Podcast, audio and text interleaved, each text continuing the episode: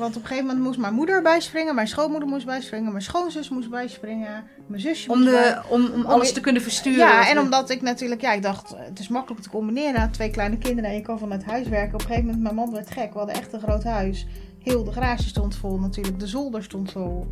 Overal waar je keek waren dozen.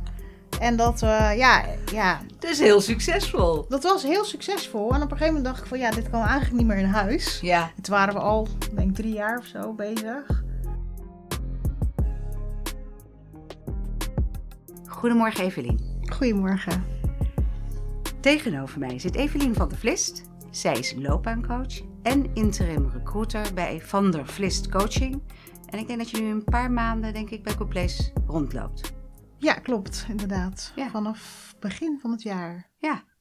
Nou, ik vind het hartstikke leuk. Inderdaad. Ja, want eh, de tijd gaat snel. En eh, ik vind het leuk dat ik jou gestrikt heb voor de, de podcast. Ik vind het ook heel leuk. En eh, je hebt gezegd, je hebt nog niet naar een podcast geluisterd. Dus dat is ook weer heel erg leuk. Dus dan weet jij niet helemaal. Maar het belangrijkste is dat jij jouw verhaal gaat vertellen. En dat verhaal begint eigenlijk altijd met je vroege jeugd. Dus kan je wat vertellen over eh, hoe je bent opgegroeid. En eh, nou, waar je bent opgegroeid. Dat is wel een hele leuke. Ik ben eh, opgegroeid in Oud-Beijerland. Nou, dat ligt ongeveer een kilometer of 19 onder de rook van Rotterdam. Ontzettend leuk dorp. Ehm, het is ook inmiddels veel groter gegroeid dan dat het destijds was. Eh 42 jaar geleden. maar goed, in ieder geval altijd heel erg naar mijn zin gehad. Ik ben opgegroeid in een warm gezin met een, eh, een vader, een moeder en een jonger zusje.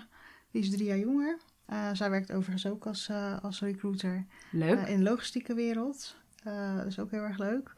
Eh, ja, le- leuke schooltijd ook gehad. eh, basisschool gedaan. eh, uiteindelijk wel in Barendrecht eh, naar school eh, gegaan. Ja, ik ben altijd heel erg fanatiek geweest met dansen vroeger toen ik jong was. Van welke leeftijd eh, ben je begonnen met dansen? Ik zat in groep drie, dus dan ben je een jaar of zes. Zes, ja? Ja, tot mijn achttiende. En wat voor een dansen deed je? Ik deed eh, klassiek ballet ben ik mee begonnen. Ja? Later ook jazzballet en klassieke ballet. eh, dat, toen deed ik het samen, zeg maar, tot, eh, tot mijn achttiende. Ja. En eh, Dus uiteindelijk... ouders hebben veel voorstellingen mogen Die bijwonen. hebben heel veel voorstellingen moeten, moeten bijwonen. Ze mochten niet missen. Ja, klopt. En dwarsfluiten heb ik ook altijd gedaan. Kijk. Maar daar ben ik toen rond mijn, nou, ik denk 16, 17 mee, eh, uiteindelijk mee gestopt. Ook doordat ik ben gaan studeren. En dan wordt het eh, eigenlijk eh, allemaal veel aan druk en heen en weer reizen. En eh, dansen is ook een beetje op die manier uiteindelijk toen wat minder geworden, om het zo te zeggen. Ja. Hey, wat deden jouw ouders? Mijn vader die werkte bij de Rotterdamse Droogtopmaatschappij, de RDM. Ja? Die is daar altijd hoofdinkoop geweest. Ehm, ja, dus dat eh, eh, alles met betrekking tot onderzeeboten, Leopard tanks. Ja. eh, Bestaat RDM bestaat niet meer, hè? RDM bestaat helaas niet meer. Nee, dat is... eh, Is dat toen niet opgekocht door die Joep van de Nieuwenhuizen en zo? Eh, dat eh, klopt, ja. En dat is toen inderdaad, eh, heeft mijn vader het eh, doorgestart eh, met een aantal collega's eh, in Maatschappij de Maas. Ja? Dus dat hebben ze eh, een hele tijd gedaan. En ook eh, omgebouwd eigenlijk naar luxe jachten Ja? die ze hebben gebouwd. En uiteindelijk eh, ja, is dat ook eh, gestopt. Ja. En eh, is mijn vader ook eh, met pensioen gegaan. Ja? En vrij eh, kort daarnaast, eigenlijk het is nog wel even doorgegaan, maar is het gestopt, zeg maar. Ja? Dus dat bestaat ook niet meer. En mijn moeder die is altijd uh, directsecretaresse geweest. En die heeft heel wat jaren onder andere bij de NIMAG gewerkt. En dat is van de Lauwman Groep. Oké. Ehm, zo importeur van Suzuki, TVR Morgan Oké. destijds in Heinenoord. Maar die zijn inmiddels ook verhuisd. eh, ik dacht naar Viaan, als ik me niet vergis. Aha. Ja. Hey, en jouw moeder werkte ook toen ze jullie kreeg? Ehm, nee, toen ik werd geboren is ze gestopt. Dus zij is weer begonnen met werken. Dat weet ik nog goed dat ik in groep 7 zat. Dus was ik een jaar of tien. Ja, dus ze heeft even een paar de jongere jaren. Want is, hoe eh, verschil jij met je zusje? Drie jaar. Oké. Ja. De, en hoe heet je zusje? Lonneke, Lonneke. de heer. Leuk. Ja. Hey, jullie, je, op de basisschool, je zei dansen, maar je begon ook korfbal. Ja. Heb, je, heb je dat ook al op de basisschool gedaan? ja, maar dat heb ik niet heel lang gedaan hoor. Ik denk vanaf van groep, ik denk zes tot met groep acht. Ja? Een paar jaartjes, maar misschien nog de eerste van de middelbare zou ook nog kunnen. Ja. Maar dat heb ik niet heel, eh, heel lang gedaan. Vond ik toch, eh, op een gegeven moment moet je keuzes maken. hè, En dan vond ik het dansen toch leuker. Ja. En eh, toen ben ik twee keer de week dus gaan dansen. Dus klassiek en jazz. En wat deed je meer? Vond je buitenspelen leuk? Eh, las je graag? Ja, beide. Toen ik jonger was, was al buitenspelen, knikkeren met de bordje tik, met heel de wijk. Dat was echt geweldig. Dat vind ik wel eens jammer dat de kinderen tegenwoordig dat toch iets minder doen. Ja. We hadden heel veel touwtjes springen, eh, met van die elastieken. Oh ja. ja. Eigenlijk dat, eh, een beetje het klassieke, eh, wat, wat, wat er vroeger natuurlijk gedaan werd. Verstoppertje spelen, ticketje, noem maar op, stoepkrijten. Dus dat, dat was ik altijd wel van, van buiten spelen. Het meeste speelde ik buiten. Ja, en als je ouder wordt is het natuurlijk ook weer anders. Dan ben je ook meer uh, ja, met, je, met je studie bezig en uh, logisch. Ja. Maar als kind was ik altijd heel graag en veel buiten. Ja, ja lekker. Hey, toen ging je naar de middelbare school. En wat ja. vond je leuk op de middelbare school? Eigenlijk helemaal niks. nee, want, ik vond de middelbare school geen leuke school. Geen leuke, ik, ik had het wel leuk met mijn vriendinnen. Maar ik vond het qua, uh, ja, ik, ik had nooit zoveel zin eigenlijk om te leren, denk ik, achteraf. En kon je was, goed leren? Ik kon goed leren, maar ik had er niet zoveel zin in. Oké. Okay. Dus ik heb uiteindelijk uh, heb ik, uh, VMBO, nee VBO heette dat, op CD-niveau gedaan. Dus uh, dat is tegenwoordig, denk ik, theoretische leerweg. Ja. Um, maar goed, dat, dat was achteraf had ik dat veel beter gekund. Maar ik, had, ik vond buitenspelen, hè, lekker met vriendinnen shoppen, vond ik leuker dan leren. Achteraf was er spijt van gehad. Maar de, ba de, de middelbare school vond ik ook niet zo denderend. Dat, dat, dat, was gewoon niet zo dat ik dacht van, nou, dat was wel blij dat ik dat eigenlijk uh, achter de rug had, om het ja. zo te zeggen. Ja. Maar wat ben je daarna gaan doen? Ik ben toen MBO gaan doen. Ja. Um, en, uh, maar ja, goed, dat, dat ging eigenlijk uh, zo makkelijk dat ik zoiets had van ja, ik wil nog helemaal niet werken. Ik ben toen voor uh, ondernemer manager, MBO niveau 4 heb ik gedaan. Toen heb ik ook nog een eenjarige secretariële opleiding gedaan voor ja. managementassistent en directiesecretaresse. Want had je enig idee wat je wilde gaan nee, doen? Nee, dat is het. Ik, wilde, ik, ik wist het niet. Ik vond het wel leuk om in een winkel te werken en om een eigen winkel uh, te beginnen. Dus vanuit daar ben ik toen uh, die MBO-opleiding gaan doen. Ja. Uh, en dan had ik dan als in eerste instantie mode en kleding als richting. Ja. En daarna echt ondernemer manager. Dus dan moest je ook echt een ondernemersplan schrijven. En toen ik daar eigenlijk mee bezig was, ja, dan ben je een jaar of, wat ben jij, ik 17. Ja. Had ik zoiets van, nou, ik ben, ik ben niet iemand die nu al, een oude ben, ik 18, gaat werken. Ja. Ik, ik wil echt verder leren. Maar ja, wat? Dus toen heb ik een secretariële opleiding gedaan. Toen ik dat afgerond kwam ik achter dat dat eigenlijk ook niet zo leuk vond. En kwam dat denk je door je moeder? Ja, ik denk het wel. Dat ik dacht van, ik vond het wel allemaal leuk wat zij deed qua regelen en organiseren. En dat is ook echt iets wat, toch, wat nog steeds goed bij mij past. Ja. Maar alle administratieve taken die erbij hoorden, vond ik gewoon saai. En ja. dat, dat was dus niet mijn ding. Maar goed, ik ben altijd wel opgevoed met als je iets doet, maak je het ook af. Ja. Dus dat heb ik ook keurig netjes gedaan. En toen uh, ben ik erover na gaan denken, nog steeds niet wetende wat ik, wat ik eigenlijk wilde. Ja. Um, en heb ik toen voor een brede opleiding gekozen voor het HBO, Small Business. Ook weer voor eigen onderneming, dus Ja. dat zat er wel in. Maar je had daar toen de- destijds nog een afstudeerrichting als adviseur. En dat was dus ook gericht op, op loopbaanadvies, op... eh, ehm, kan ook adviseur zijn bij, bij, bijvoorbeeld bij een bank, eh, bedrijfsadviseur. Maar heel breed was dat. Dus daar kon je eigenlijk verschillende Kanten, mee op. Want het was nog steeds voor jou niet helder. Ik, dat vond, je... nee, ik had een aantal dingen. Ik vond alle, heel veel wel leuk, maar ook heel veel niet. Dus Wat vond je had, eh, bijvoorbeeld leuk? ik eh, wilde ook graag als juf, vond ik ook leuk. Ja? dus dat was iets waar... Maar dan zou je de pabo hebben moeten Dan had doen. ik de pabo moeten gaan doen. Eh, maar ik twijfelde ook heel erg. Dus ik vond het leuk om mensen inderdaad te helpen. Eh, Ja. Ook met, hè, te kijken wat voor werk er bij hun paste. Zelf had ik natuurlijk ook die vraag. Dat vond ik altijd wel super interessant. Maar ook een stuk HR, dat vond ik ook heel erg interessant. Ja, en toch, aan de ene kant, die, die drive die ik toen ook had van ja, een eigen bedrijf is ook wel heel gaaf. Hè? Dus een aantal opleidingen bekeken en toen gedacht van nou, ik denk dat dat het beste, het breedste bij mij past. Dan kan ik daarna alle richtingen uit. En dat werd ook een beetje vanuit huis wel gestimuleerd van joh, als je zo'n opleiding gaat doen, dan kan je altijd alles kiezen. Het was Ja. natuurlijk een economische opleiding in die tijd. ja, Eh, dus dat heb ik op de HES gedaan, hier op de Hogeschool Rotterdam. ja. Ehm, en dat heb ik echt super leuk gehad. Alleen in het derde jaar werd er eh, toen medegedeeld dat de adviseur, of het tweede jaar dat de adviseursrichting ging stoppen. Er waren te weinig Er aanmeldingen. waren te weinig aanmeldingen daarvoor. En toen werd er, kon je wel kiezen voor eigen onderneming, maar dan had ik nog steeds iets van, ik weet het niet, want dan ga je best al specialiseren. Had jij mensen in je omgeving die, eh, die je kende, die ondernemer waren? Ja, je vader die is natuurlijk eigenlijk een deel, een beetje ondernemer geweest, hè?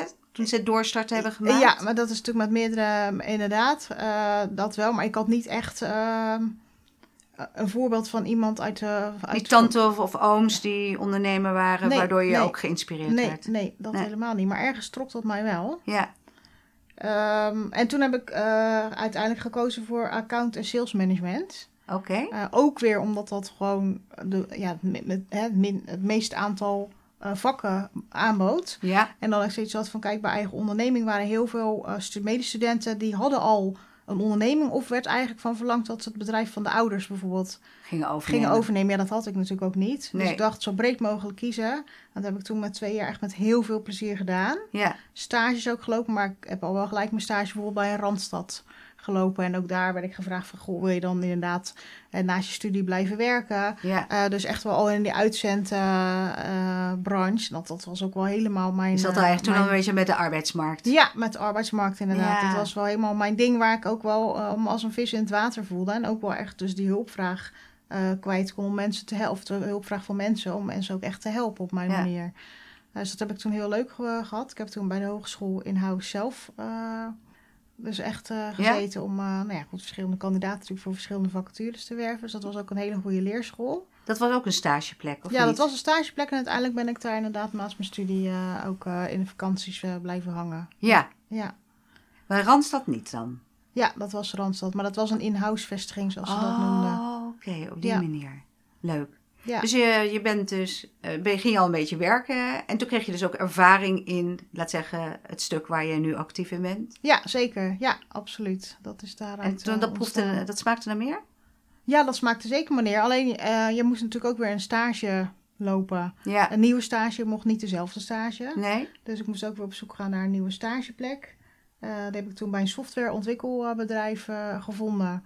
Uh, ook daar ben ik uiteindelijk weer gevraagd van, ja, kan je toch niet ook in de vakantie blijven werken? Ja. Dus heb ik daarvoor gekozen. En dat was echt puur natuurlijk ook, uh, ja, ik, ik, vond het super interessant, uh, sales en account management. Ja. Dus het acquisitie plegen, klantgesprekken doen.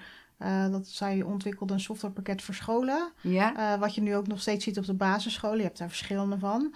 En um, daar kunnen dus docenten mailtjes in versturen, maar ook de aanwezigheid melden. Alleen dat was, dan moet je je voorstellen, dat was in uh, 2004, 2005. Ja. Uh, dat stond toen natuurlijk helemaal in de kinderschoenen. En ik vond het gewoon vooral heel interessant om ook met die ontwikkelaars daarover te praten van hoe doe je dat nou? Hoe geef je daar nou een ander kleurtje aan? En ik moest ook meedenken over hoe het functioneel werd. Dus ook ja. inderdaad Omdat met, jij uh, klantcontact had. Ja, met de scholen in contact van joh, wat, wat, wat willen jullie dan? Wat, ja. uh, wat is handig? Waar, waar hebben jullie behoefte aan? En dat weer terugkoppelen aan de ontwikkelaars. En met hun inderdaad ook een nieuw product dus op de markt zetten. Ja, dat was natuurlijk ontzettend leuk. Ja. Maar dat was een stage? Dat was een stage. En ook uiteindelijk ben ik daar ook weer in de vakantie uh, blijven werken. Ja. Um, nou, toen moest ik natuurlijk een afstudeeropdracht. Dus ja. dat is weer heel wat anders. Ben ik via een docent van school uh, bij een, uh, iemand gekomen. Louisa Perenboom heet zij. Uh, en zij is een agent voor kunstenaars. Ja. En zij wilde graag kijken hoe zij haar ja, onderneming verder kon uitbouwen. Dus heb ik een haalbaarheidsonderzoek gedaan. En daar ben ik uiteindelijk op afgestudeerd. Het was echt fantastisch, want ik heb... Uh, echt ook weer wel ja, een andere sector. Ja, zoals Barcelona ben ik geweest. Uh, wow. Ik heb met kunstenaars gesproken. Uh, maar het was juist heel wat anders. Eerst dacht ik van, nou, dat past helemaal niet bij mij kunst. Maar aan de andere kant, ik heb daar zoveel levenslessen ook weer geleerd. Dat het juist een hele mooie aanvulling is. En ook om dingen weer van een andere kant te zien. Ja. en ook galerieën te bezoeken, nou ja, exposities, maar ook te organiseren. Uh, voor de kunstenaars. Uh, nou, daar ben ik uiteindelijk ook op, uh, op afgestudeerd. Hoe heet jouw scriptie? Um, dat, ja, haalbaarheidsonderzoek voor haar. Ik zou het niet eens meer weten. Het is echt heel lang geleden. Hè? Ja. ouder, nee. niet, niet, niet, zo lang geleden als mijn ik afstudeerscriptie. Ik zou het even moeten nadenken. Maar het een haalbaarheidsanalyse. Um, en dan volgens mij voor haar onderneming. Ja. Dus dat, dat heb ik gedaan echt super interessant. Uh, maar goed, ja, op een gegeven moment, ik ben altijd, was wel altijd vrij snel overal mee. En uh, ik hou ook wel van werken. Uh, dus ik ben toen eigenlijk al, voordat ik was afgestudeerd, al gaan solliciteren. Ja. bij, bij Brunel. Dat is natuurlijk ook een, eh, Ja. een detacheerder. Ehm, Wel grappig, want ik ken Brunel vooral van de, eh, de Volvo Ocean Race. ja, ja. En de boot die ze altijd heb sponsoren. ik op, eh, ook wel op meegevaren. Ja, Oh, kijk, nou, Ja. dat heb ik altijd gevolgd. Dus Brunel is, ik weet dat het een detacheringsbureau is, maar vooral, voor mij is het vooral de, de link naar de Volvo Ocean Race. Ja, Dus, eh, klopt. Inderdaad. Daar gingen we ook, eh, hadden we ook dagen hier in, Rotterdamse, in de Rotterdamse haven. En dan mochten we klanten meenemen Ja. om, eh, oh, om op de Katamaran was dat, om daarop mee te varen over de, Rot- ja, door de Ja. Rotterdamse havens. Dat was, was fantastisch ook echt. En dat, eh, Want je werd Ja. er aangenomen, dus je Ja. was nog niet afgestudeerd. Nee, het was wel op de voorwaarde dat ik natuurlijk wel nog mijn diploma moest halen. Maar goed, het was een, eh, een periode waarin je je scriptie inlevert en dan wordt het Ja. natuurlijk beoordeeld. En eh, ik had zoiets van, nou, ik wist wel eigenlijk bijna wel zeker dat dat eh, goed zat. Ja. Ehm, dus ik, nou ja, dat was allemaal wel goed gekomen. En ik ben daar toen ook als recruiter gestart. Ja, toen was het nog een dubbelrol. Toen- Het was eigenlijk consultant slash recruitment. En Ja, later hebben ze dat ook losgetrokken. En toen ben ik echt, heb ik echt bewust gekozen voor het recruitment gedeelte. Omdat ik dat toch echt wel leuker vond om ook met eh, kandidaten ook echt, eh, ja, eh, nou ja, goed hè, die helpen. het waren voor technische...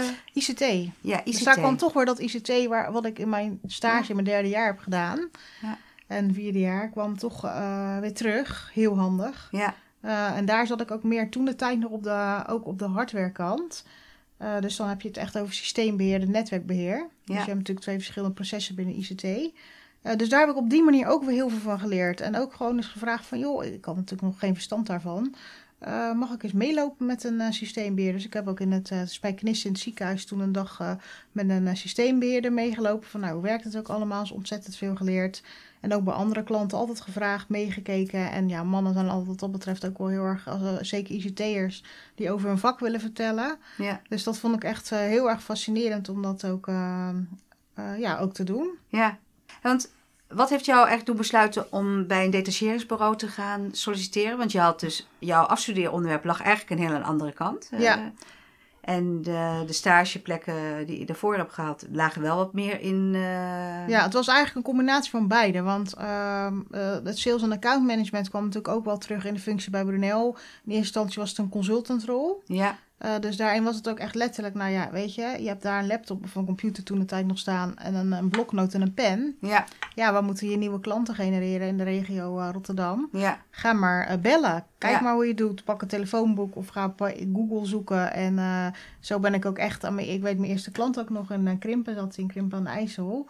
Uh, zo ben ik ook echt gaan bellen en, en afspraken gaan maken. Cold calling. Ja, gewoon echt hoppakee hoe, erin. Hoe was dat? Want ik weet dat een van de dingen die uh, de meeste ondernemers niet leuk vinden om te doen is cold calling. Nou, deed je cold calling voor een bedrijf. Is ja. altijd weer anders dan cold calling voor jezelf. Maar hoe was dat om zo jong eigenlijk dat al te gaan doen? Telefoonboek, ja grappig, dat hebben we ook nog ooit ja, gehad. Ja, ik, ik ben daar, ik ben daar uh, gek gezegd, vond ik dat... Uh, ik had er het minste moeite mee van het clubje waar we mee begonnen. Ja? Um, en ik had ook heel snel resultaat. Maar ik vond het niet het allerleukste werk. Daar ben ik later achter gekomen. Ik vond het uh, echt het, de gesprekken bij de klant vond ik het allerleukst. Maar wel de kick van hé, hey, ik heb het.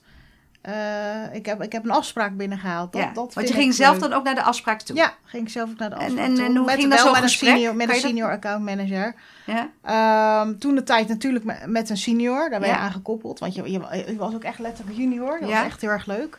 Uh, overigens moet ik wel zeggen, bij Brunel, uh, bedenk me nu, krijg je echt wel een inwerktraject. Dus ga je een week, ga je, wij gingen um, in een hotel waar ook de Oranjes zitten, ergens in het midden van het land, in de bossen. En daar krijg je dus echt een week allerlei trainingen. Dus je leert het bedrijf kennen, maar ook sales trainingen, hoe je alles moet doen. Dus je had ook wel echt bagage voordat je ja. begon. Maar goed, er ging altijd een senior mee. En um, ik heb toen dat gesprek, ik dacht wel voor een groot gedeelte ook zelf al gedaan. Ja.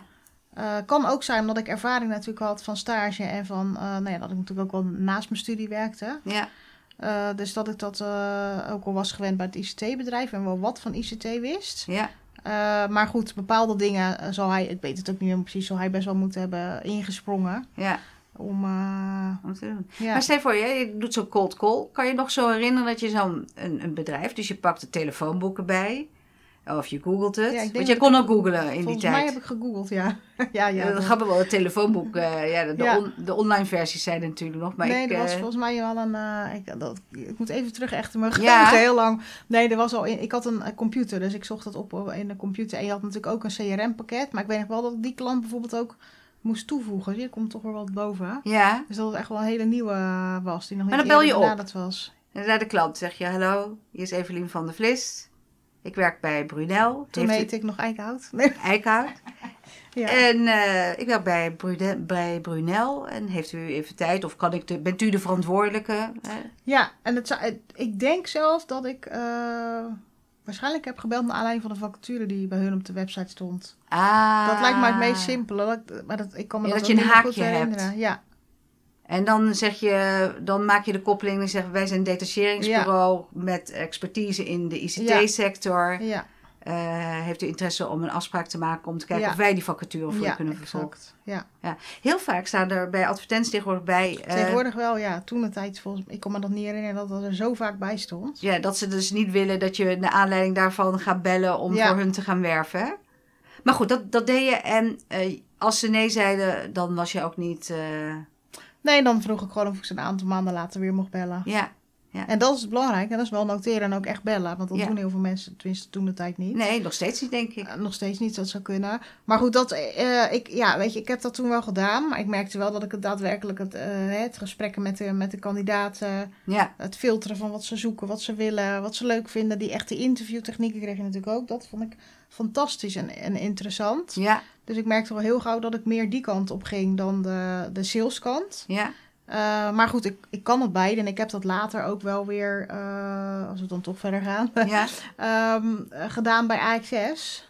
Want hoe lang heb je bij Brunel Niet gezeten? lang, ik denk eh, iets van een jaar en één of twee maanden. Want ik ben het, in die tijd moet je je voorstellen dat je werd gewoon echt geheadhunt, gebeld. Ja. door andere bedrijven. En AXS, Je was gewild. Ja, en AXS was de eentje die Sabrina van Beek heet zij. Die mij wel vaker dan één keer belde. Ja. En op een gegeven moment dacht ik van nou, ja, dan zal ik toch maar eens een keer moeten gaan... eh, Gaan praten. gaan praten. En eh, ik weet nog wel dat uiteindelijk heb ik dat gedaan. was ik ook wel heel enthousiast. Omdat eh, daar eigenlijk nog wel meer potentie in de functie zat dan bij Brunel. Brunel is natuurlijk een grote organisatie. Hebben best wel wat, toen de tijd, ik weet niet hoe het nu zit... eh, functies afgekaderd binnen een functiehuis. Ja. Dus je kon je wel verder wel ontwikkelen in recruitment. Maar dat is dan wel natuurlijk beperkt tot ICT eh, en, en, en zeg maar de locatie waar je dan zit. Eh, en bij AXS was een groeiende onderneming. Eh, dat we, ja, de directeur sprak me ook on- onwijs aan hoe hij, eh, Jeroen Heidera is dat, hoe hij alles heeft opgebouwd van begin af aan. Wat doet het bedrijf? Eh, zij zijn ook een eh eh werving, selectie, detachering of een organisatie. Ja? Uh, toen de tijd gespecialiseerd in office vacatures, daar ben ik uiteindelijk ook gaan werken. Ehm, logistiek. Mijn Dus zus- administratieve functies, Ja, office ook. managers. Financieel. Oké. Ook ICT. In het begin hebben we dat erbij gedaan. Later is er ook een tak Access ICT opgericht. Ja? Dus dat is toen uit ons pakket gegaan. Maar echt alles wat er binnen een kantoor eigenlijk, omgeving binnenkwam.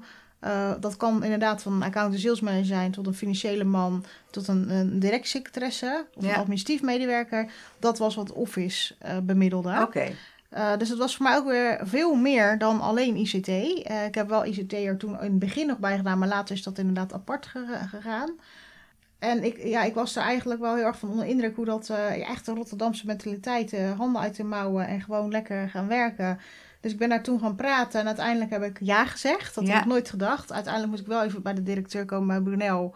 Die mij toch nog probeerde over te halen van, nee, we willen je echt niet kwijt. Dus zeg maar wat je wil. Ja, Eh, toen dat is toch wel leuk, toch? dat was een heel, ja, dat weet ik ook nog. Dat was echt wel een gevoel van, oh, nou, tof. Hè? Ja. Ik word gewaardeerd. Ja. Ehm, en uiteindelijk toch de stappen gemaakt bij AXS. En daar begon je wel onderaan in een adviseursrol. Maar daar was je wel echt bezig met... ehm, ja, eh, kandidatenkant natuurlijk. Heel veel. Heel Mhm. veel gesprekken. Zullen je, je- ja, dat, daar kon ik helemaal mijn ei in kwijt. Eh, ook warme acquisitie, dus eh maar nabellen, maar ook kandidaten bezoeken die, die dus al werkten bij- via Access bij bedrijven. Ehm, ja, daar heb ik echt, echt ontzettend veel kunnen doen. En daar Ja. eh, groeide ik eigenlijk al heel gauw door naar senior adviseur. eh, uiteindelijk naar vestigingsmanager van eh vestiging Capelle aan de IJssel. Ik heb toen ook samenwerkingsverband opgezet met de Hogeschool Rotterdam. Met mijn eigen studie, zeg maar, waar ik vandaan kwam. Omdat ik al heel gauw merkte bij klanten, ja, er was gewoon echt een tekort aan, aan account- en sales managers. eh, me- eh, De eh, richting waar je de afgestudeerd richting was. waar ik in Ja. afgestudeerd was. Ja. Bedrijven liepen daar echt tegenaan. Bedrijven waren heel groeiend. Je moet je voorstellen dat het Rivium in Capelle was helemaal vol. Dan kon je je auto niet kwijt. Elk bedrijf zat gewoon vol. Ja. Die barstte uit de eh, voegen en er was gewoon een personeelstekort. Welk jaar En zit dan er? heb ik het over 2007, 6. Dus nog voor de financiële ja, crisis. 2006 Ja. begon dat. 2007, 2008. Ja, Dat waren wel echt ook de- bij Access ook de, gewoon de gouden jaren. ja, Ehm, dus dat eh, hebben we toen gedaan in de vorm van netwerklunches, uh, netwerkborrels. eh, door eh, studenten aan, aan klanten te koppelen. Eh, als ze afgestudeerd waren, dat ze dan ook een eh, contract daar kregen om te gaan werken. Maar ook stagiairs. En we hebben een nieuwe richting toen de tijd met de Hogeschool Rotterdam opgestart. Het was een duale studievorm waarin eh, dus, eh, of studenten dus vier dagen via ons gingen werken. En Ja. één dag in de week naar school. ja. Eh, dus daardoor hadden we natuurlijk En een win-win situatie. samen ontwikkeld ja, met de met, de, met de opleiding inderdaad. Met toen de tijd was dat eh, meneer Molenaar en eh Barry Anderweg. Ehm, en natuurlijk AXS, dus ook eh, mijn directeur die daarbij betrokken was. Eh, we hadden destijds ook een televisieprogramma, eh, dat was van TV Rijnmond. Dat was, als ik het goed zeg, Arbeidsmarkt TV. Het is heel lang geleden als ik het verkeerd zeg. En daar was een andere collega die had dat helemaal geïnitieerd. Dus daar ben ik ook wel een paar keer nou ja, in het programma geweest. Oh, en bij lachen. klanten. Ja, Ehm, ja, dus ik heb daar heel veel gedaan en heel veel geleerd. En ook ehm, ja, veel gedaan natuurlijk aan loopbaanbegeleiding, loopbaanbegeleidingsgesprekken, maar ook in, eh, in house gewerkt. eh, bij bijvoorbeeld ADT en eh, voor Veenman destijds van Xerox is dat tegenwoordig. ook daar dus heel het recruitment Ja. gedaan. Samen met een collega deden we dat. Ja, echt een hele leuke tijd gehad. Ontzettend leuk. eh, eh, ja, daar gewerkt. En mijn Ja. zusje heb ik destijds ook aangedragen van... Goh, nou, we zochten natuurlijk personeel. ja, Dus eh, zij is toen ook op een soort van... ehm, ja, ze moesten dan met een, eh, meerdere mensen solliciteren. En zij is daar toen uiteindelijk eh, uitgekomen ook. Is toen met een klasje gestart. En zij werkte nu nog steeds. Ze werkte dus langer dan dat ik daar heb gewerkt. Wat Dat lag er bij leuk. Ja, zij werkte nog steeds als recruiter. ja. eh. En zij heeft ook toevallig dezelfde opleiding als jij Nee, gedaan. zij heeft een hele andere opleiding. Ah. Zij heeft de NATV gedaan in, eh, in Breda. Dus de Ja. toeristische eh, Ja. sector. En is ook uiteindelijk toch bij Randstad gaan werken. En via mij bij AXS uiteindelijk terechtgekomen. Wat leuk. Ja, Hoe lang heb je het gedaan bij... ik denk bijna vier jaar. Was je weg voordat de financiële Ja, crisis ik was eh, kwam? net, net, begon het net inderdaad eh, te komen. En bij mij was echt een wisseling. eh, nou ja, sowieso was het, eh, het, het bedrijf, eh, er gingen veel mensen weg. Dus het werd inderdaad wat onrustiger. Ja, Dat merkte je ook op de vestiging. Ehm, ik had het ook wel allemaal al wel een beetje gezien. ja. En, Want je had ehm, eigenlijk, als je kijkt, je was. En Ja. daarna kom je dan waarschijnlijk gewoon in MT's terecht. Van ja, het, daar zat eh, ik inderdaad in. En, dat, Ja, en het was ook hartstikke leuk, maar er was ook wat eh, rommel intern. eh, mensen die ruzie met elkaar kregen. Gewoon niet, niet zo'n fijne sfeer op Nee. dat moment. Heel jammer. En ik had mijn man, waar, hè, waar Ja. ik nu mee getrouwd ben al jaren. ehm, heb ik in die tijd ook ontmoet dat ik bij Access werkte. En hij had al een zoontje. En dat, die hadden een soort van ja, co-ouderschap noemt. Dat was officieel Ja. nog niet zo. Maar goed, de ene hè, weekend bij ons en door de week. En dan, dus ik had op een gegeven moment wel de wens dat het echt serieus werd. En we gingen samen wonen. Van nou ja, hij woonde wat verder weg in de buurt van Gouda. Van goh, ik zou ook wel vier dagen willen werken. Of drie dagen. Ja. Om ook de zorg voor eh Jordi eh, ook op mij te nemen. En mijn man die, eh, die, ja, die werkte in de zaken van eh, zijn broer en zijn vader. Dus die, had het al, die was eigenlijk ook altijd zes dagen aan het werk. ja. Uh, S'avonds ook. Die was dus dat, ook eh, ondernemer.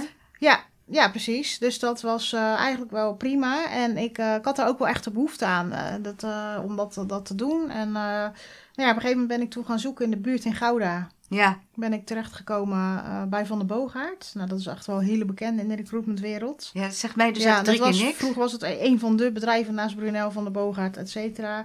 Michael Page, een beetje in die Ja, rij. Michael Page zegt ja, wel nou, ja. vergelijkbaar. Alleen wat het interessante daaraan was, was dat Van der Boogaard failliet was gegaan. Dan denk je, ja, waarom ga je dan allemaal reageren? Ja, Uh, maar die hadden een doorstart gemaakt met een nieuwe directeur. En een financieringsmaatschappij zat erachter. En daar moest dus alles opgebouwd worden. Ja, en dan kom ik om de hoek kijken. Dat is dan toch wel dat ondernemerschap. ja, Dat ik dacht, ja, dat kan ik in vier dagen doen. Fantastisch. Ja. Het is in Gouda, het was echt eh, drie keer rollen uit mijn bed. En ik was, eh, was op mijn werk. En alles moest opgebouwd worden. ja. Dus daar ben ik echt letterlijk de rechterhand van de directeur geweest.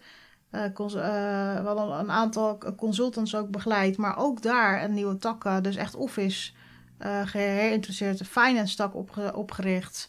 en de HR, want Van der Boogaard zat echt in een specialisatie HR professionals die er werden uh, bemiddeld. Ja. Uh, maar inderdaad, wat je zei, de crisis kwam, het ging slecht, dus je moet anders gaan denken. Dus we hebben toen gezegd van, ja, weet je, ik heb de expertise in huis. Laten we gewoon een offerstak en een finance stak daarnaast oprichten. Ja. En op die manier dat, uh, dat doen. Maar ja, de crisis bleef voortduren en het ging allemaal in het begin allemaal heel goed. En op een gegeven moment toen moest er lagen, moest er uit. Ja, en toen voelde ik ook de bui hangen dat mijn baan ook uiteindelijk...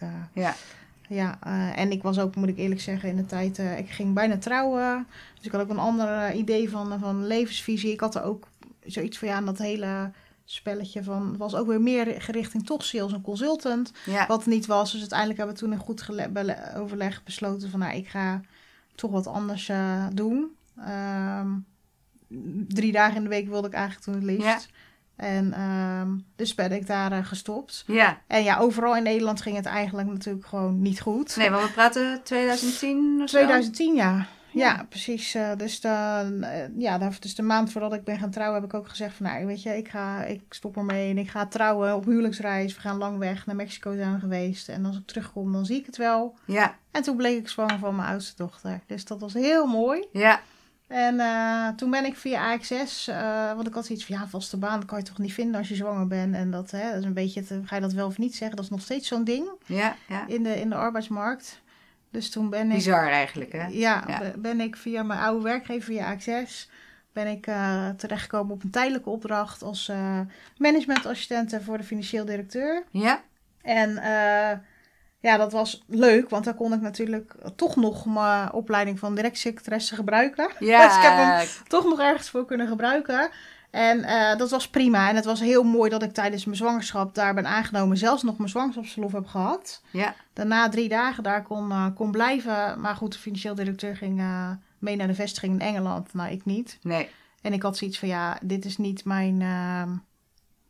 De, wat ik toen nog met de opleiding had, is niet iets waar ik mijn ei in kwijt Nee. kan. En Het was oké voor dat het was moment. prima.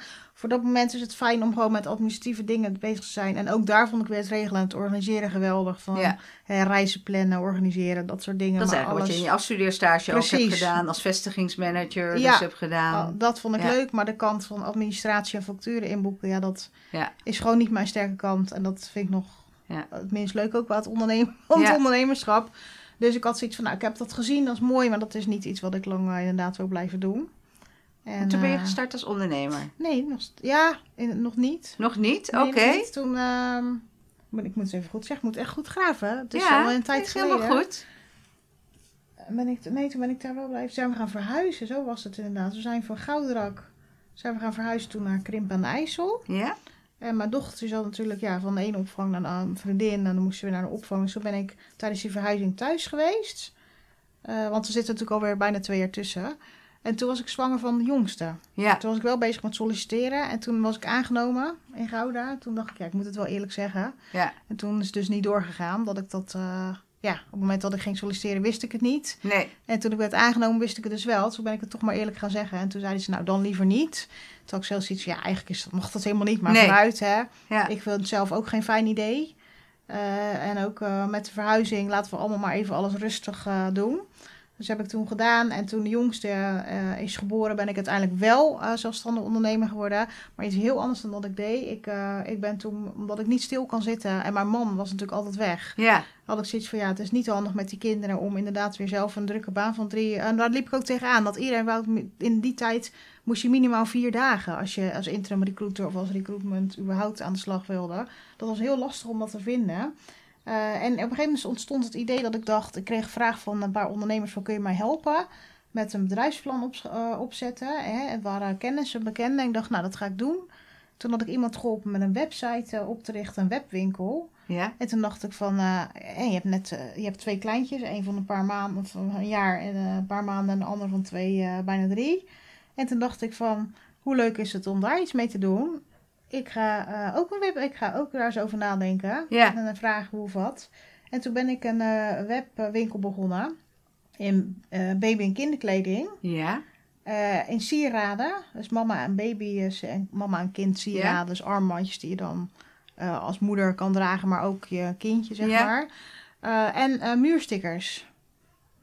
Kijk. Dus dat, eh, En, hoe, en dat was dus je, eigenlijk je eerste onderneming. dat was mijn eerste onderneming. Dat heb ik echt wel jaren gedaan. Maar En hoe was- heette dat? Het begon, ik had er twee, dat was even voor kids. Dat was onder andere ook met de stickers en de, de armbandjes. Ja? En daar had ik ook eh, toen tijd wel babykleding op. En later heb ik baby, kind en mama ook nog opgericht. En daar ben ik toen uiteindelijk verder mee gegaan. Ja? Eh, omdat die naam ook wat lekkerder bekte, zeg maar. Ja? En je leert ook als ondernemer. Eh was ook makkelijker in Google destijds nog te... Hè, dat is allemaal wat makkelijker geweest dan nu. Omhoog, eh Omhoog te doen. En ja. Facebook was ook echt bizar. Want dan had ik echt in nou, een paar maanden tijd eh, over de 70.000 volgers. Wauw. Ja, maar dat was heel leuk. Dat was weer iets te enthousiast.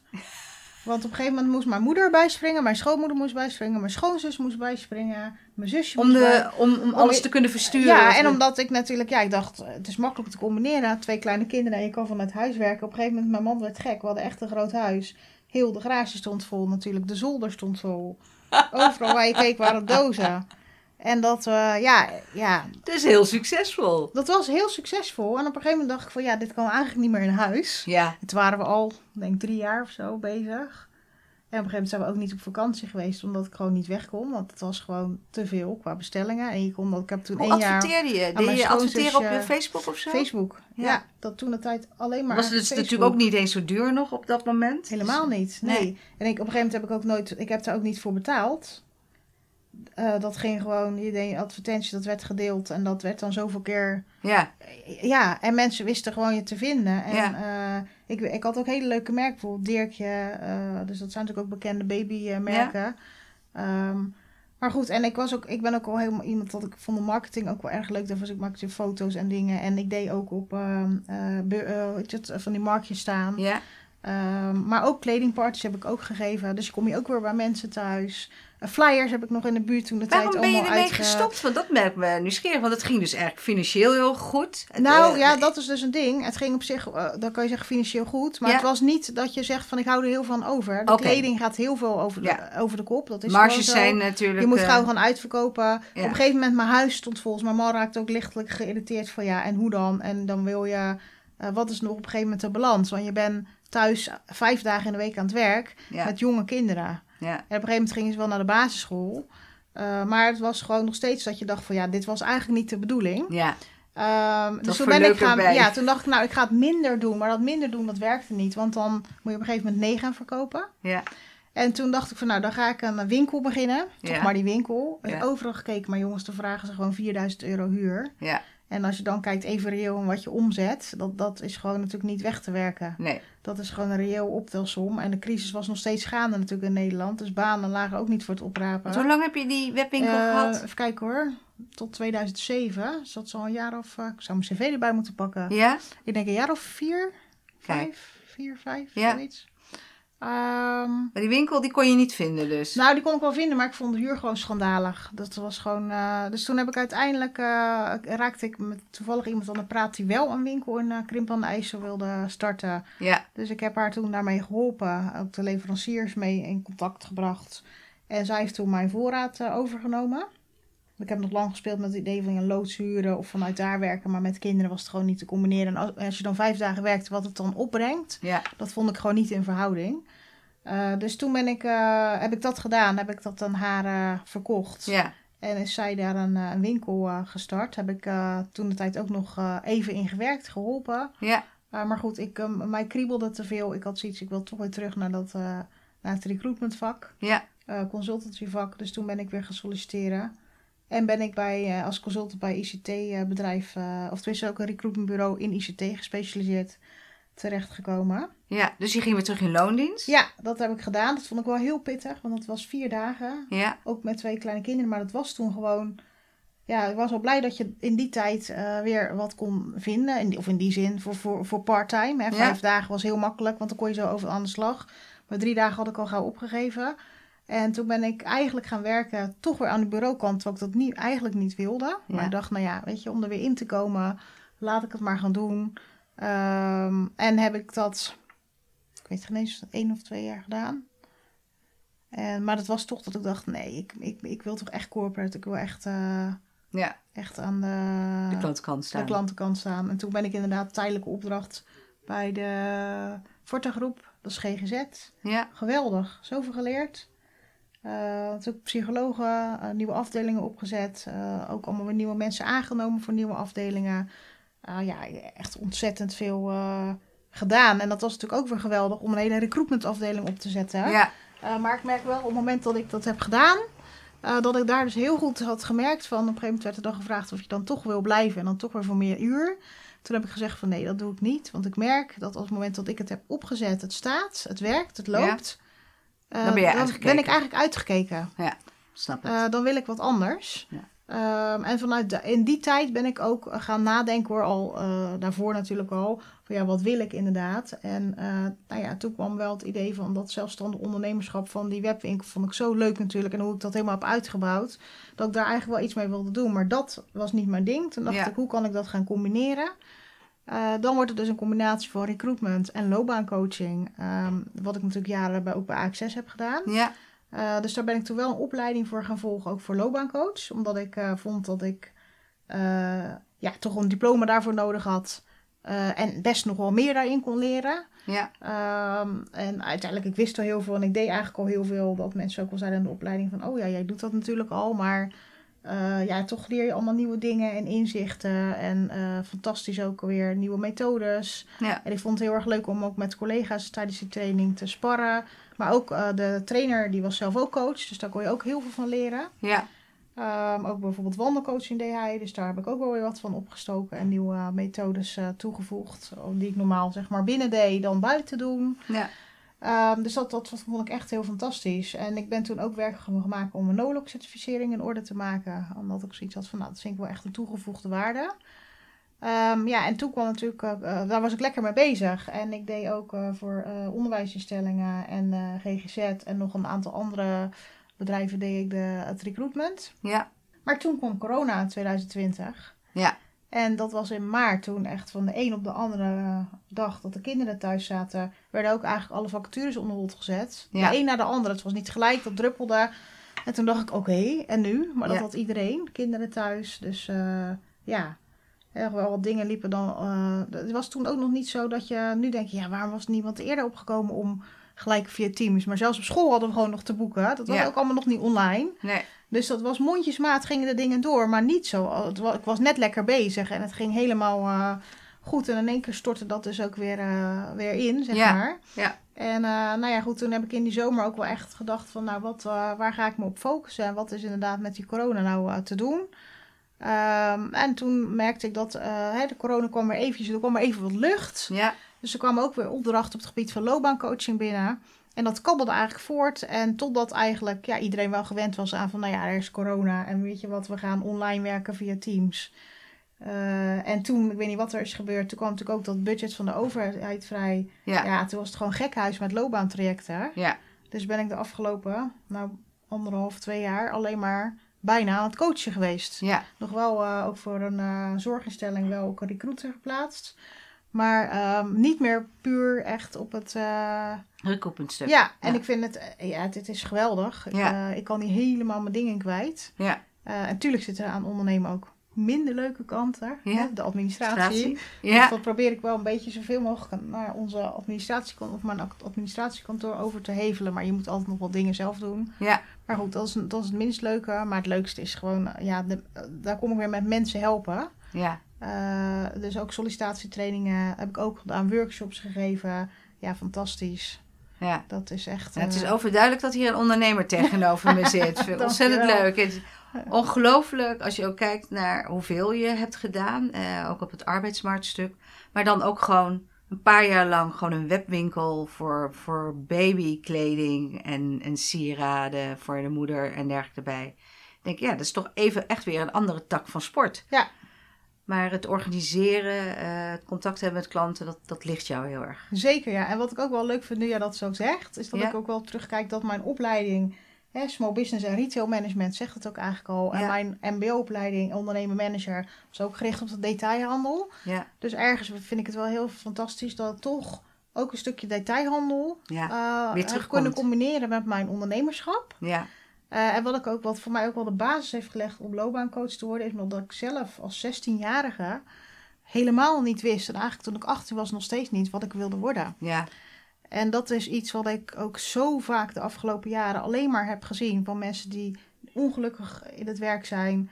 eh, komen, eh, als ik bij eh detacheringsorganisaties zat, met mensen aan tafel zat die wel kwamen solliciteren voor bijvoorbeeld een boekhoudkundige functie, maar waarbij het eigenlijk helemaal niet voelde. En ook daar wel echt wel de gesprekken aan ben gegaan en ook mensen op andere gedachten heb gezet. En de klanten kon, eh, ja, kon laten inzien dat eh, skills ook eigenlijk meer zeggen een, een fantastische werknemer dan een papiertje. ja, dat mensen ook echt daar bijvoorbeeld de switch hebben gemaakt van een boekhouder naar toch eh, iets anders. ja, naar een administratieve rol. Of eh, Ja. ik heb ook iemand, eh, ook in een salesrol zelfs, eh eh, was toch geen boekhouder, die deed eh, verzekeringswerk. Eh, maar dat is, ja, dat vond ik, vind ik het allermooiste. En Ja. eh, nu... mensen op de juiste plek krijgen. Precies. En dat is met loopbaancoach natuurlijk fantastisch om dat aan te pakken. De afgelopen twee jaar heeft eigenlijk wel bestaan uit, nou ik denk bijna 80% verandertrajecten. Ja, Komt ook eh, door corona. Denk, Ja. Het is wat ik in mijn praktijk zie. Maar natuurlijk ook andere problematiek die, die ik tegenkom. ja, ik ben ook heel veel gespecialiseerd nu op leerkrachten op het moment. Ja. Ook omdat ik voor een aantal scholen ook recruitment heb gedaan. Zodat daaruit ook als loopbaancoach werd gevraagd. Ja. Eh, maar ook eh, ja, merk je ook dat eh, via via ook weer mensen zich bij mij aanmelden. Dus ja, in dat onderwijsvak vind ik ook heel fascinerend om ook te kijken van wat daar allemaal hè, op het moment gaande is. En waardoor mensen ook bijvoorbeeld, er is een lerarentekort. waarom mensen ook inderdaad er ooit voor hebben gekozen, maar nu dus ja, kiezen voor een andere weg. ja. Nou ja, mijn collega heeft net afscheid genomen en die wil voor de klas gaan staan. Hè, Nou, ja, dus dat is heel mooi. Ja, dat is weer een andere Het is de andere beweging. kant uit. Ja, precies. Hey, ik wil je een paar vragen stellen over, eh, over het ondernemerschap specifiek. Wat betekent voor jou als ondernemer succes? Dat is een goede vraag. Ehm, ik, ik zou hem graag in tweeën willen knippen. Ja. Ehm, natuurlijk, hè, als, als, als het aan de buitenwereld, eh, als mensen dat vragen, succes, denken ze gelijk aan veel omzet maken en geld verdienen. Nou, dat, eh, natuurlijk is dat fijn en is dat handig. Ja, Uh, maar ik zie succes ook juist in het groeien. In de groei die uh, je als ondernemer kan doormaken. ja, Uh, en waar ik ook, uh, zeker in loopbaancoach natuurlijk ook veel op reflecteer. Maar ook op mezelf. Voor wat voor groei heb ik dan zelf de afgelopen jaren doorgemaakt. ja, En dat vind ik ook, ik vind dat ook een succes. ja. Ja, Ja. daar sluit ik me graag bij aan. Ja. Eh, dus dat herken ik heel erg. Ik denk dat ik in de afgelopen twaalf jaar als ondernemer vooral meer ook zeker over mezelf heb geleerd dan denk ik in die 18 jaar daarvoor. In loon niet, niet dat ik daar niks heb geleerd, maar vooral heel erg, ja, omdat je natuurlijk op je eigen benen staat. Dus ja, ja mooi. hey, uh, financiële onafhankelijkheid, hoe belangrijk is dat voor jou en wat betekent het? Ja, dat is wel heel mooi dat je zegt. Ik vind uh, dat als vrouw, en dat klinkt misschien heel raar, maar als vrouwelijke ondernemer juist heel belangrijk. Ik ben ook zo echt opgevoed. Mijn moeder zei altijd van zorg ervoor dat je een goede opleiding hebt gedaan. Dat je later een goede baan vindt. Dat je zelfstandig kan zijn. Ja. Uh, ik, ik, ben getrouwd met de meest lieve en fantastische man die ik me maar kan wensen. Ja. Uh, ik heb ook financieel wat dat betreft niks te klagen. Dus al zou het niet zo zijn, dan zou het ook wel goed komen. Uh, maar ik heb dat wat mijn moeder zei wel altijd onthouden. En ik vind het op mijn manier net zo goed belangrijk om bij te dragen uh, dat je het samen doet. Ja. Dus uh, ja, ik vind dat wel heel erg belangrijk. En niet alleen financieel, uh, want je zegt natuurlijk financiële onafhankelijkheid. Maar ik zie dat ook wel als vrouw als een stuk van jezelf. Hè? Je bent al, zeker als je trouwt, dus in mijn optiek moeder wordt. Ja. Eve was even niet meer Eve, maar was hè, vrouw van ja. en moeder van. Ja. en ergens merk je wel dat Eve er ook nog zit. Uh, ja. En dat ik wel zoiets heb van, in het vak uh, van ondernemer, wat ik nu doe, uh, kan ik juist alle facetten goed combineren. Eh, en ben ik ook van overtuigd, als je iets doet wat je leuk vindt, ja. kun je er ook makkelijk geld mee verdienen. Ja. dat klinkt, nee. maar dat is ook wel mijn visie als je kijkt op mijn ja, op website. Je, je kunt echt geld verdienen met iets wat je, wat je leuk vindt en waar je goed in bent. Ja, ja. Nou, dat is mooi. Daar geloof ik in. Je kan echt geld verdienen met iets wat je leuk vindt. En waar, waar je, goed, goed in bent. Zeker. Ja. ja. Nee, mooi. Ehm, teleurstellingen. Je weet, ik heb er een boek over geschreven. Ja, dat heb ik gelezen. Is er een teleurstelling uh, waar jij van zegt: Goh, daar heb ik echt eventjes mee geworsteld en hoe ben je die te boven gekomen? Uh, nou ja, als je ook ondernemerschap hebt, dat, uh, of eigenlijk twee, mag ik ze ook weer in twee ja? trekken? Hey, tuurlijk, met, toen ik de webwinkel had als ondernemer heb ik daaraan kunnen proeven hoe het is. Ja? In mijn idee was dat, nou ja, ik doe dat, ik, hè, dat ik dan voor de kinderen er ben, maar ook nog mijn eigen ding heb en daar geld mee kan verdienen. maar dat heeft wel een soort teleurstelling gegeven dat eigenlijk juist het succes je ook tegen kan werken. Ja. dat is iets wat heel snel groeit. zomaar opeens ook ja, niet meer handelbaar is met je, met je gezinsleven. Waardoor je keuzes moet gaan maken. Ja. Die ook wel, waardoor je op dat moment ook wel een soort van, nou ja, mislukt wil ik het niet noemen. Maar ik heb het wel even zo gevoeld dat ik dacht, nou, uh, ik had het toch eigenlijk anders gezien. En ook de teleurstelling dat ik dacht, uh, het spelletje kende ik. Ja. Uh, het was niet meer uitdagend genoeg. Dus ik heb er ook heel veel van geleerd. Ja. Dat is ook weer mooi gekoppeld aan succes. Hè? Dat succes dus een hele snelle groei hè, uh, in omzet en, en dergelijke van je bedrijf niet noodzakelijkwijs je voldoening gaat geven. Ja. Hè? Dus dat het, dat het veel breder is dan dat. En de teleurstelling mag ik ook wel noemen dat ik vond dat COVID, zeg maar, ja. hè, op maart, april 2020 dat dat ook wel echt een hele impact heeft op je organisatie. Op je, op je, hè, ik was een startend ondernemer. Ik Ja. ben in 2019 echt helemaal voor mezelf natuurlijk begonnen. Ja, Ja, dat dat, dat eh, op dat moment. En ik deed toen nog wel ook eh, natuurlijk interim opdrachten naast. Eh, eh, maar echt met, met het loopbaancoachen ben ik toen echt helemaal volledig begonnen. Dat ik ehm, zoiets had van ja, dat eventjes was dat wel een dip. Ook dat je dus ook niet alles eh, in de hand kan hebben. En ik hou- ben iemand die heel erg alles in, con- in controle houdt. Eh, ook dingen, als mijn man auto rijdt, dat ik dan denk ik, oh, ik vind het dan eh, toch fijn als ik liever zelf rijd, want dan heb ik het in de hand. maar de- dat is met dit ook. Dit, dit heb je niet in de, altijd in de hand. En dat is aan de ene kant teleurstellen en aan de andere kant een hele goede levensles. ondernemen is gewoon ook grillig. En dat, ja, En het blijft grillig. het zijn goede en het zijn minder goede tijden. Ja, ja. Ja, zeker. Nee, eh, sluit me aan. Hey, hoe ziet jouw toekomst eruit voor jezelf als ondernemer? Wat, zie je, wat ligt er voor je? Ehm, nou, ik heb natuurlijk de afgelopen twee jaar, eh, ja, een soort van, nou gedwongen wil ik niet zeggen, maar heel veel bezig geweest met verandertrajecten op loopbaancoaching. Ja, Eh, daarbij merk ik wel aan mezelf dat ik eh, het fantastisch vind ook om, eh, ik doe ook los de sollicitatietraining geven natuurlijk, om die combi te hebben. Maar ik mis af en toe toch ook wel het stukje, nou ja, het, het opzetten bijvoorbeeld van nieuwe afdelingen. Ehm, of juist het stapje mensen echt helpen naar die andere baan. Want als loopbaancoach je natuurlijk met iemand bijvoorbeeld op zoek van wat er bij diegene ook past. ja, En hè, de ene keer is dat in het traject dat iemand al een stap maakt, maar ze doen het eigenlijk zelf. Ik, Ja. ik doe het niet voor ze. En in het recruitment heb je daar toch weer iets meer, eh, dat je ook echt in het aannameproces kan zitten.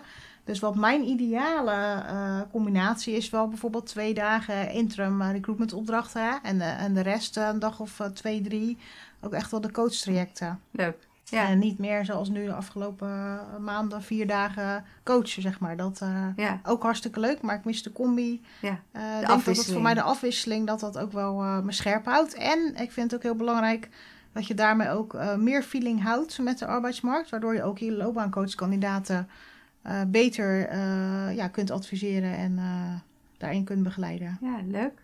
Nou, lijkt mij, eh, lijkt mij overduidelijk. Dus eh, dat je er heel geschikt voor Ja. bent ook. Dus ja, dat wil ik, gewoon, ik wil daar gewoon mee door blijven ja, Ja, heerlijk. dat wil ik gaan Je doen. wil in ieder geval ondernemer blijven. Ja, zeker weten. Ja, Ja. absoluut. Lekker.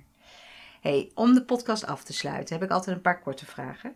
En eh, de eerste is, is er een boek dat je zegt, nou dat heeft wel indruk op me gemaakt. Of je ook gewoon, of dat je er plezier aan hebt beleefd, dat je graag wil noemen.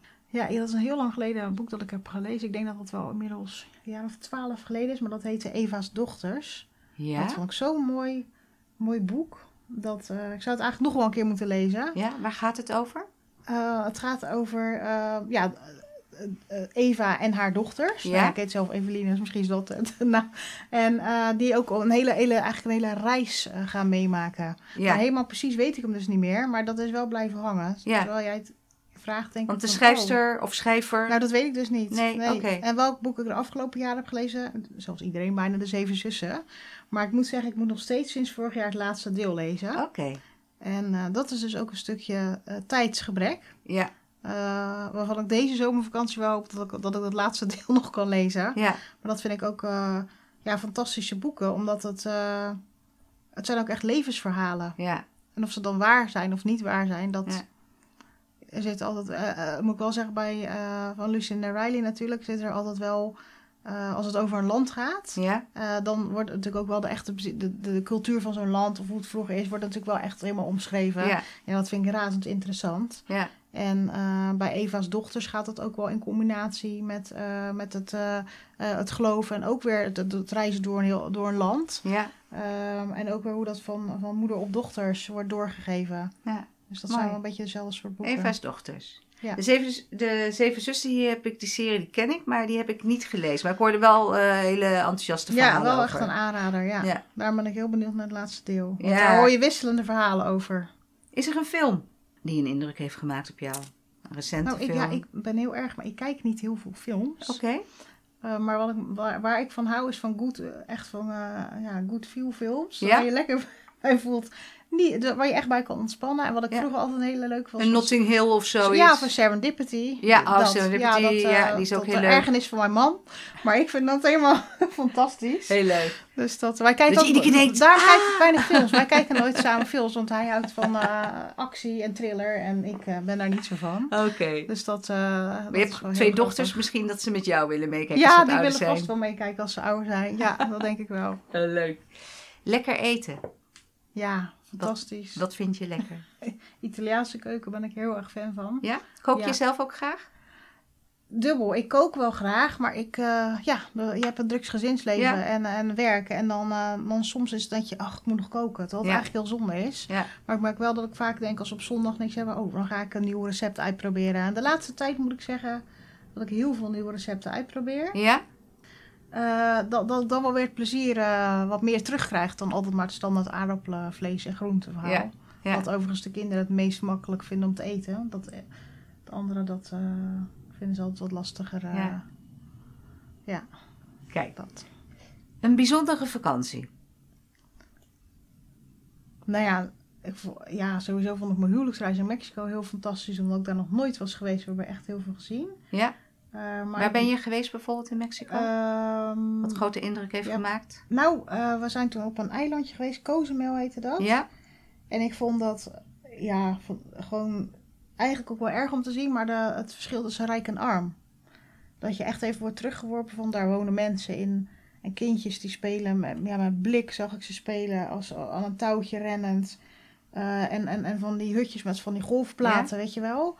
En aan de andere kant zie je al die, die, die eh, luxe hotels. En ook die hotelzone die je daar hebt. Dat ze er echt met geweren staan. Dat je daar dus Ja. als toerist kom je daarin, maar als, ja, als Lokale je, niet. lokale dus niet. Dat, dat vond ik heel erg Ja.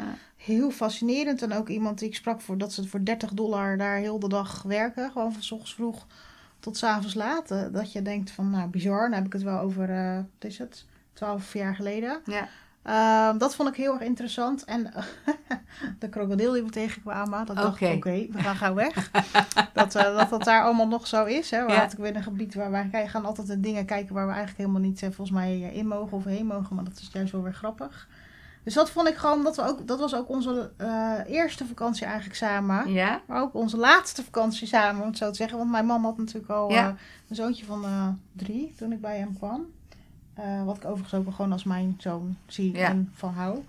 Eh, Je bonuszoon. Dus die is altijd mee geweest op vakantie, daarvoor, Ja. daarna. En eh, nou ja, onze dochters natuurlijk was vanzelfsprekend. Ja? Dus ik denk dat dat wel een extra, eh, ja, ook wel e- iets extra's eh, daardoor heeft gekregen. Eh, en ik vond ook onze laatste vakantie eh, voor het eerst met de auto op vakantie. Omdat alles door corona werd omgeboekt. Ja. We hebben een reis van die in 2020 al stond. Die hadden in 2019 geboekt. Dat we met de auto op vakantie zijn geweest eh, naar Oostenrijk en Italië. Eh naar Oost Italië was ik nog nooit, eh, het is nog nooit op dat gebied geweest. Dat vond ik heel mooi om te zien. En zeker met het, in combinatie met het eten. Hè? Ja. Dat is helemaal mijn ding. Fantastisch, zo genoten. Maar ook gewoon om met het gezin gewoon eens een andere reis te doen. En in, de, in, in Oostenrijk had ik niet verwacht, dat ben ik wel eens in de winter geweest, maar in de zomer, dat het zo mooi is in die bergen en die rust. En dat we, ja, we hebben gewandeld en gezwommen en in, in, in, die, in die meertjes. En ja, dat wij dat eigenlijk zo fantastisch vonden, dat hadden we nooit van onszelf gedacht. Ja. En dat, eh, we Dat gaan dus dit jaar weer terug ja. naar Oostenrijk. En ook in Italië gaan we ook een week. Eh, maar dat, eh, ja, dat heb ik ook wel, ook, dat we als gezin ook, de meiden worden ook groter, dat je ook, ja, daarin ook andere dingen beleeft, dus ook weer dichter tot elkaar komt. Ja, En het ook nodig was na corona, dat je natuurlijk allemaal op elkaars lippen ja, ja. hebt gezeten. Dat, en dan toch in zo'n vakantie, dat toch een andere soort van, ik denk dat het door corona kwam, maar dat alles weer een soort van kon. ja, Hè, de, de- de zwembaden zaten weer vol, eigenlijk dat je dacht van, nou oké, ja, is dit eh, eigenlijk wel veilig? ja, Maar goed, hé, het mag weer, we gaan het weer doen. ja. Dat, dat je dubbel zo hard van dingen kan genieten. Dus Ja. dat is mij wel bijgebleven, ja, die laatste vakantie. Mooi. Hey, dan heb ik de laatste vraag voor je. Is er iemand die jou, eh, voor jou een rolmodel is of jou in bijzonder inspireert? Nou, eigenlijk wel, maar, ja, mag, mijn man. Ja, dat mag Ja. je zeker. Ja. Hij zal wel denken, hè? Omdat hij dat zelf denk ik niet zo ziet. Maar wat ik... eh en jouw man heet? Matteo van der Vlist. Ik vraag aan hem ook best wel veel advies. Hij is gewoon een stuk zakelijker. Hij, ehm, maar ja, hij kan dingen heel goed. Ik bewonder dat ook met, met bijvoorbeeld in de crisis waar we zijn verhuisd. Hoe hij dan een huis koopt. Dat hij doet niet aan dat overbieden. En dat, eh, weet je, op, zakelijk, op een hele andere manier. Dat ik denk, hoe, hoe verzin je dit? En we Ja. hebben dat huis gewoon zonder... Terwijl er echt wel negen mensen eh, een bod willen uitbrengen. Ja, Eh, maar- maar- met allemaal dat soort dingen. Maar ook de, de visie op hoe hij op dingen, hoe die in het leven staat. Dat ik wel eens denk, wauw, ik wou dat ik dat meer had. Dat, eh, Nou, dat- je hebt gelukkig hem als partner. dus ja, en ik eh, vraag ook echt wel dingen van, goed ondernemen, hoe zou jij dit doen? En natuurlijk ben ik ook wel eens boos. Dat ik zeg, ja, maar jij begrijpt het niet. Want Ja. is iets te hard. Ik zeg, ja, maar jij bent veel te aardig. Je wil iedereen het liefst gratis helpen. Nou, dat klopt. Ja, Eh, ja, je moet er ook natuurlijk wel wat voor vragen, dat is logisch. Ja. Dat, eh, dat, eh, ja, ik, maar ik vind dat ook wel echt knap van hem. Maar ook gewoon dat hij, eh, ja, gewoon altijd ook, hij heeft zelf ook wel best wel wat tegenslagen gehad. Hij heeft met een burn-out ook gekampt. nadat hij ja, besloot om uit de zaak eh, zeg maar, te stappen. Ja. Of was je nu bij zijn, bij zijn broer ook te werken. Zij moest eigenlijk voor zijn gevoel ook een soort van opnieuw beginnen. En hij heeft ook zoveel in zijn mars. Maar ik merk wel, eh, dat vind ik heel bewonderingswaardig, dat hij wil eigenlijk wel ook wat anders. Maar eh, dat we- weet zijn huidige werkgever ook. Maar hij zoiets van, ja, ik vind nu de tijd die ik met mijn gezin heb, dat ik er gewoon kan zijn. Dat ik s'avonds uh, aan tafel zit. ja, Dat ik ze op bed kan leggen. Dat ik meer, niet meer op zaterdag werk. Dat is hem zoveel waard. En hij zegt, ik gun jou ook gewoon jouw ondernemerschap. Dat ik dat, ja, een soort van dat hij zich af en toe ook wel, hoeft hij niet te doen, maar ook wel wegcijfert soms. Dat ik dat ook wel knap vind. Dat ik denk van, zo zet je eigenlijk ook je eigen... En ik probeer hem daar eens wel te prikkelen van, joh, ga, ga gewoon Ja. doen wat jij ook wil. Want ik doe ook echt iets wat ik wil. ja. En hij zegt, ja, maar ik vind dit ook leuk wat ik nu doe. Ja. Dus, eh, maar ja, dat eh, misschien ooit, zegt hij dan altijd. Mooi. Ja, ik vind dat echt heel knap. Ja. Nou, mooi dat je hem noemt. En ook mooi hoe die, eh, hoe die ernaar kijkt. En ook jou je, je ruimte gunt. Dat Zeker, heel bijzonder. absoluut. Ja. Lieve Evelien, we zijn aan het einde gekomen van de podcast. Maar dan geef ik altijd nog even mijn gast de kans om te vertellen waar ze je kunnen vinden. Hoe ze met jou kunnen connecten. De website, social media. Ja. Vertel.